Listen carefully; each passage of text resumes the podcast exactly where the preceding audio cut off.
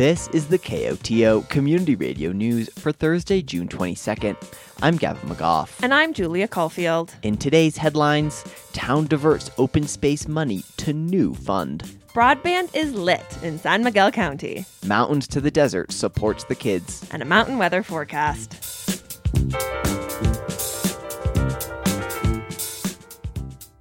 Thirty years ago, voters in Telluride adopted the 20% solution. They decided to put a fifth of town revenue towards purchasing and protecting open space, with a specific eye to Bear Creek and the valley floor. Town council member Jessie Rae Arguez recalls the atmosphere in town those 3 decades ago. It's probably one of the most monumental things that this community has ever undertaken. You know, like the level of passion and community engagement is pretty magical and overwhelming. That's Arguez speaking at a town council meeting last week, when the 20% open space allocation was on the agenda. This spring, town paid off its debts on the valley floor, freeing up a huge chunk of the open space budget.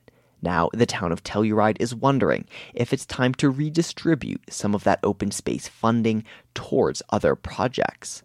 Town manager Scott Robson reports after meeting with the Open Space Commission, it appears they can fulfill their needs with only a quarter of the funds they receive now. We believe that 5% is going to be more than adequate to maintain at a high level what we have.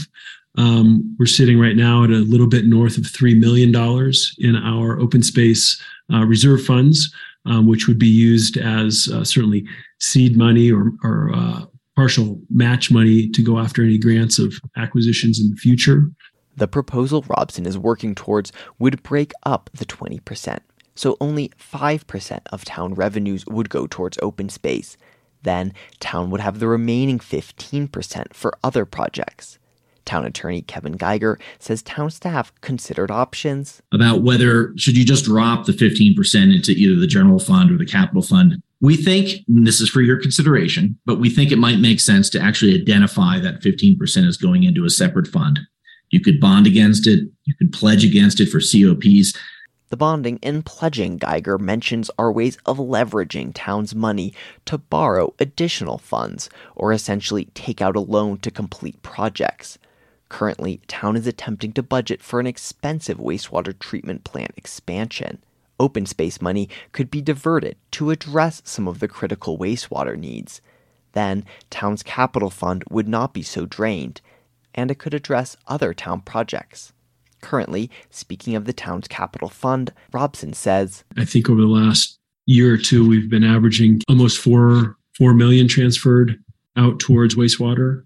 And so we'll have just a much more robust capital improvement fund over time where we can now go after more aggressively those just various capital improvements we've talked a lot about over the last year now. So that's kind of a trickle-down benefit of this strategy. Considering the proposal, Arguez says it doesn't feel like the reallocation is council's choice. Since this was a voter-initiated decision and it was on a ballot years ago, I think that the 15% that we're considering to reallocate should go back to the voters. And Councilmember Dan Enright, however, says a voter referendum would significantly complicate the process, and it's clear to him that in the past 3 decades, Telluride's needs have changed. I feel very strongly that there is next to no one in our community that thinks we should continue to allocate this amount of money towards open space. Not saying completely defunding our open space fund or any of that, but I believe there is near unanimous consent within the town of Telluride that we have other higher needs, wastewater, housing, gondola, etc. The idea that we are going to get that many cooks in the kitchen for the minutia of our budget, to me, is a little extreme. Other council members agree. The ordinance passed with all members except Arguez voting in favor. The ordinance will come before town council once more before being finalized, at which point town will direct 15% of its revenues into a new fund named the Reserve Capital Fund. That will be aimed at tackling town projects which are not related to open space.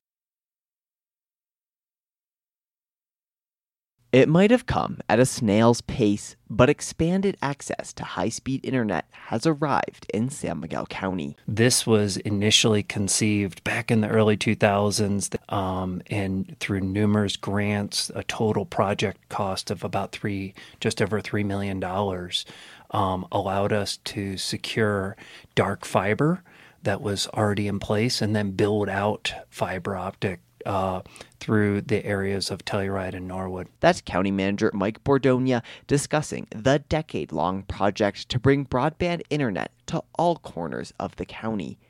Broadband internet access was already largely available here, but the network of physical wiring providing access was unorganized and piecemeal. The county and the Telluride Foundation teamed up around 2014 with the goal of improving the network.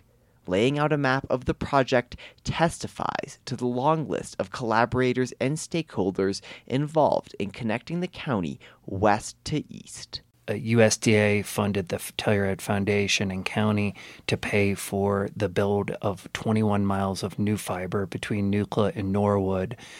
At that point, it jumps onto the tri-state dark fiber, all the way over to the Sunshine Substation at Sampa. Then we lease dark fiber from Sampa up to Society Turn, and then a new build occurred into Telluride, then to all the anchor institutions, schools, libraries, government facilities. As Bordogna explained, the project was a mix of installing new wiring and gaining the right to use existing infrastructure. Bordogna says, "It's like there were orphan segments of trail." To continue the trail metaphor, while previously a hiker walking the internet trails of the county would have to cross private property and would meet many a dead end, now the right-of-way is continuous and secure. Acquiring those rights involved contacting and negotiating with numerous property owners. And, says Bordogna, "As far as this, I don't think anybody expected that it would take this long to negotiate with Tri-State and then to achieve all those 63 landowners where the Tri-State line goes through to actually sign off. But I'm really thankful that the county and the foundation kept going with this project, because it will be a game changer as far as the product, the internet product that our residents and businesses will ultimately be able to have." Those game-changing benefits include increased security and reliability. Previously, there was only one line of cable coming into Telluride. Over the years, issues with the line have led to complete internet outages in town. The county's project has secured a second cable. And Bordogna says, "Now that we've become so reliant on internet services, to have a secondary fiber connection to the community is going to just make it safer and more prosperous." Another benefit of that second cable, says Bordogna, "It also brings in the ability for more competition in the internet service provider marketplace. And we all know that competition usually makes for better offerings, sometimes lowering of prices." Residents curious about how their internet service will be impacted by the additional wiring network should contact their provider to see if their connection security, redundancy, or cost will change. Hop on a bicycle and it can get you from point A to point B, or it can get you out in the wild and beautiful parts of the landscape. Or it can help raise money for a good cause. If it's the Mountains to the Desert bike ride, it does all three. It really is considered the best 100-miler on the Western Slope.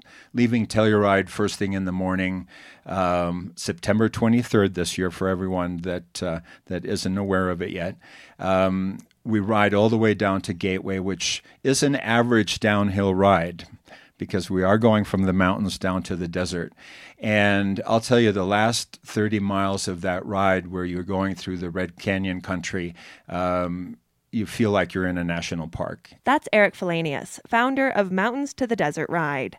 Mountains to the Desert is the funding mechanism for the Just for Kids Foundation, which provides grant funding for organizations and individuals that enrich the lives of children in the San Miguel watershed. We've been able to award just a little under $3 million to local nonprofits, individuals, organizations that support children in this watershed. So we're really proud of that, and we hope we can continue to do that. That's Elaine Dimas, president of the Just for Kids board. Just for Kids was started by local land developer Bill Karstens. This year, the Mountains to the Desert bike ride is celebrating its 20th anniversary. Organizers are hoping for 200 riders to participate. Dimas notes a variety of cyclists makes the event a community affair. When you ride Mountains to the Desert, you're not really alone. You're doing it with a lot of people. There are a lot of different pelotons of different, abilities. People are going, the guys that are winning are just in a different league. And there's like a whole bunch of us that just do it for the fun, to be out on a beautiful day. And it is so beautiful riding down that canyon. I mean, there's just nothing like it. And I think as century rides go, this is probably the easiest ride there is. But Fellanius notes that doesn't mean it's all rainbows and sunshine. Whenever you do 100 miles, even if it's downhill, it's still 100 miles. You're sitting in the saddle. It's a fast ride, relatively speaking.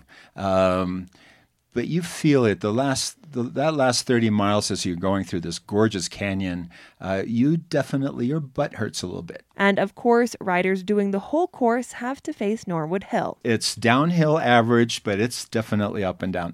And you're right, Norwood Hill is 2 miles. And it's not a bad hill. The bad part about it is when you come around the corner at the bottom and you start climbing, you see the entire hill. So there's nothing hidden. It's right there, and it really looks ominous, but it's not that bad. It's only 2 miles. In addition to the ride itself, Just for Kids and Mountains to the Desert will join in the 4th of July parade. We really want to celebrate cycling in Telluride in general. So we're inviting anyone and everyone on two wheels, young and old. We don't care what bike you want to ride. I'll be on my townie. The 20th annual Mountains to the Desert ride will take place on September 23rd with a 103-mile ride from Telluride to Gateway. Registration for the ride is available at m2dclassic.com. Telluride is made up of people from all across the world. With June as Immigrant Heritage Month, this weekend, the community is coming together for a community fiesta. The party will include fun for the whole family with free food, mariachi, games, and a piñata. The community fiesta will take place under the bra in Town Park on Saturday, June 24th from 1:30 to 4:30 p.m. Past winners have ranged from humble historic sheds to the stately turrets on the Nugget Building. These are Telluride's Historic Preservation Award winners, which are awarded by the town every other year. The Preservation Award began in 2008 to recognize restoration and construction projects and the designers, contractors, property owners behind them, which display a dedication to protecting Telluride's historic character. Projects eligible for this year's round of winners must have been started after January 1st of 2019 and completed before May 28th of this year. To nominate a project for consideration, go to bit.ly/TOT Preservation Awards. The nomination form closes tomorrow, Friday, June 24th at 4 p.m. If this summer has been a strange one, with tempestuous weather postponing sunshine fun, it's only about to get more bizarre.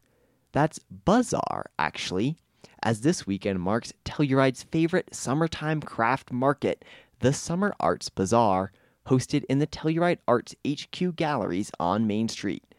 The market features local crafters and artists peddling gourmet foods, clothing and jewelry, skincare products, fine housewares, and much more, all handmade.